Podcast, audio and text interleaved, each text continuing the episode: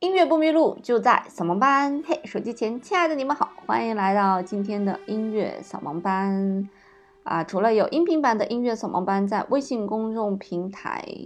关注音乐扫盲班，就可以收到我们很久没有更新的视频版的推送了。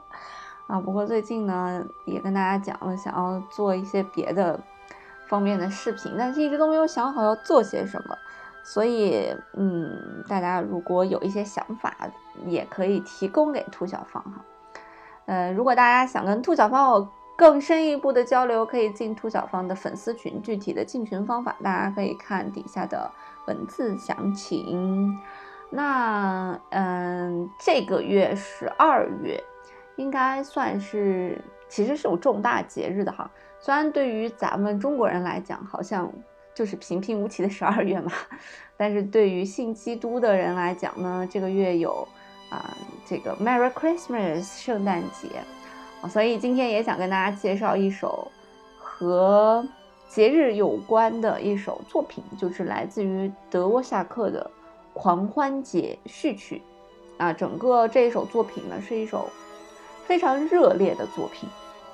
提到德沃夏克，大家可能更多的想到的就是啊，德沃夏克。第九交响曲《自新大陆》啊，那段念故乡，念故乡，故乡真可爱。但是除了这首作品之外呢，德沃夏克还有非常多的很好听的作品。那其中的这一首《狂欢节序曲》就应该是里面的一首佼佼者了。那我们不妨先来听一下这首作品吧。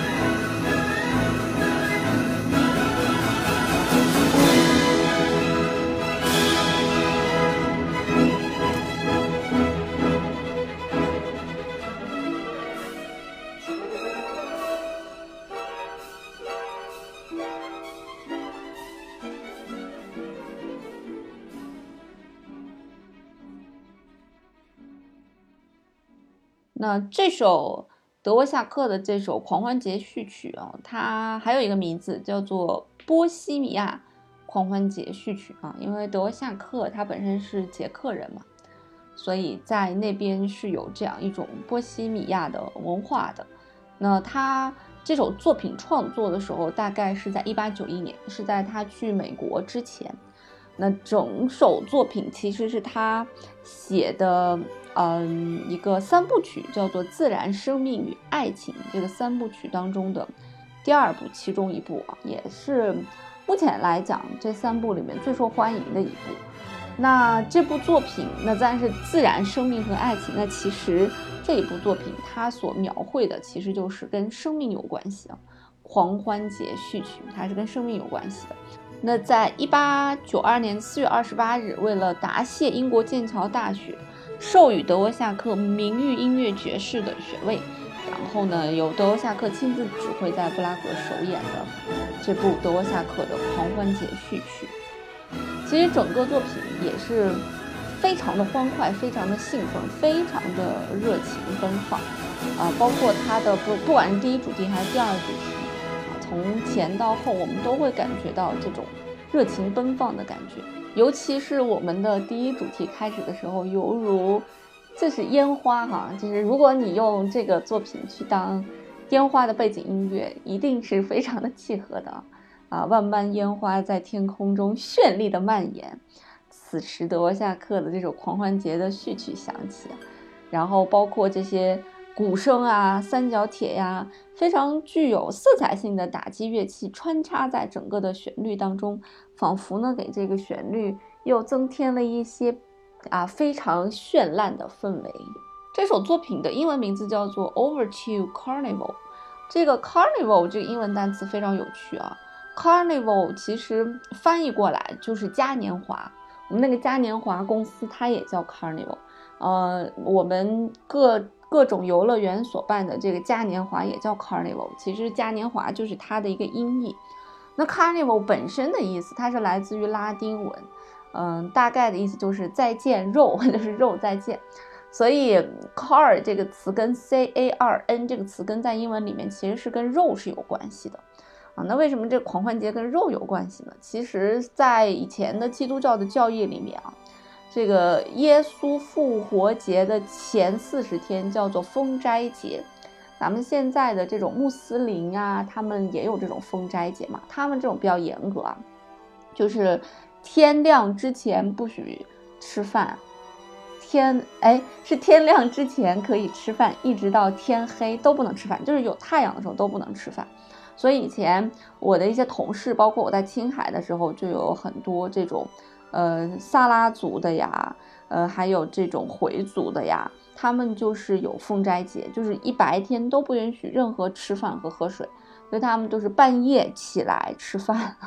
所以这就是这个封斋节啊。所以在封斋节开始前三天呢，人们就会啊纵情玩乐，所以一些主张宗教改革的人呢，就在这个时候开始举办一些大型的活动，啊，我们就把这个活动呢叫做。Carnival，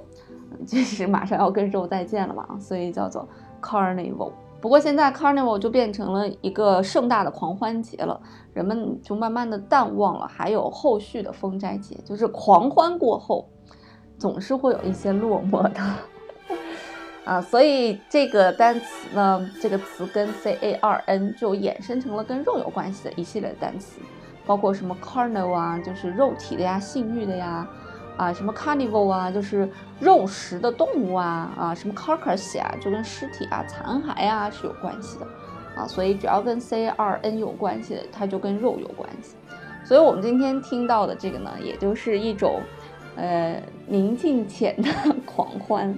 或者说狂欢过后，啊，大家不得不去面对一种宁静和孤独吧。其实每一个作曲家他自己在创作的时候，你都能在他的作品当中。感受到这个人的一个个性，以及所创作的一种习惯，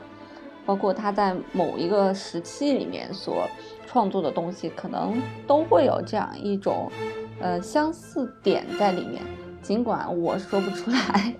因为我不是学古典音乐作曲的，尽管我说不出来这个相似点在哪里，嗯，这可能需要详细的去分析完乐谱，你才能够知道哦，原来它的相似点在这里。但是在你听起来的时候，啊，它的和声啊、配器呀，嗯，所体现出来的效果，你一听就能感觉非常的德沃夏克。当你听完这《狂欢节序曲》之后，你再去听《自信大陆》，你也能够隐约的感觉到，这可能就应该是德沃夏克的作品啊，没错了。那不过，《自信大陆》这首作品是德沃夏克已经到了美国之后，由于思念他的家乡捷克，所以才写的，叫做《来自新大陆的一封信》嘛，就来自新大陆的音乐，呃，所体现的就是他思念、怀念故乡的这样一种情感。不过这首呢，是他还没有去美国的时候所创作的这样一首作品。那说起德沃夏克来呢，其实大家应该对这个名字也不陌生了，因为德沃夏克应该算是捷克非常知名的音乐家了。那捷克有两位非常知名的音乐家，一个就是德沃夏克，一个叫做斯梅塔纳。如果你去布拉格去玩的话，嗯，你会在就是一般我们去玩都会买一些冰箱贴吧。然后那些冰箱贴呢，就有德沃夏克呀、斯梅塔纳的这个头像做冰箱贴的。那除此之外，我觉得最有意思的冰箱贴呢，是他们把这个，嗯，德沃夏克和斯梅塔纳的一些呃乐谱做成了，比方说沃尔塔瓦河呀，或者自信大陆啊这些乐谱，然后做成了啊德这个呃捷克的。地图的那个版图的形状，然后上面都是他们的乐谱，啊，我觉得非常有意思。其实，在欧洲呢，我觉得，呃，很多国家都对他们国家本身的艺术家、科学家呀，有极度的尊重。比方说，肖邦的这个老家波兰机场就叫做 s h o b o n s h o b o n Airport，就是肖邦机场。那德沃夏克呀、斯梅塔纳呀，很多呃科学家、艺术音乐家、艺术家也都印在他们的钱币上啊。其实我觉得，我们也应该对这些伟大的音乐家和艺术家更去尊重他们这种来之不易的天赋和一直不懈的努力，以及为了给我们带来这种灵魂上的升华，自己去经历那种人生的痛苦吧。那好吧，那今天的节目呢就到这里啦。啊，在节目的最后呢，我会把整首作品都放送给大家，希望大家可以过一个即将结束的完美的周日下午。好啦，音乐不迷路就在小盲班，我们下期再见喽。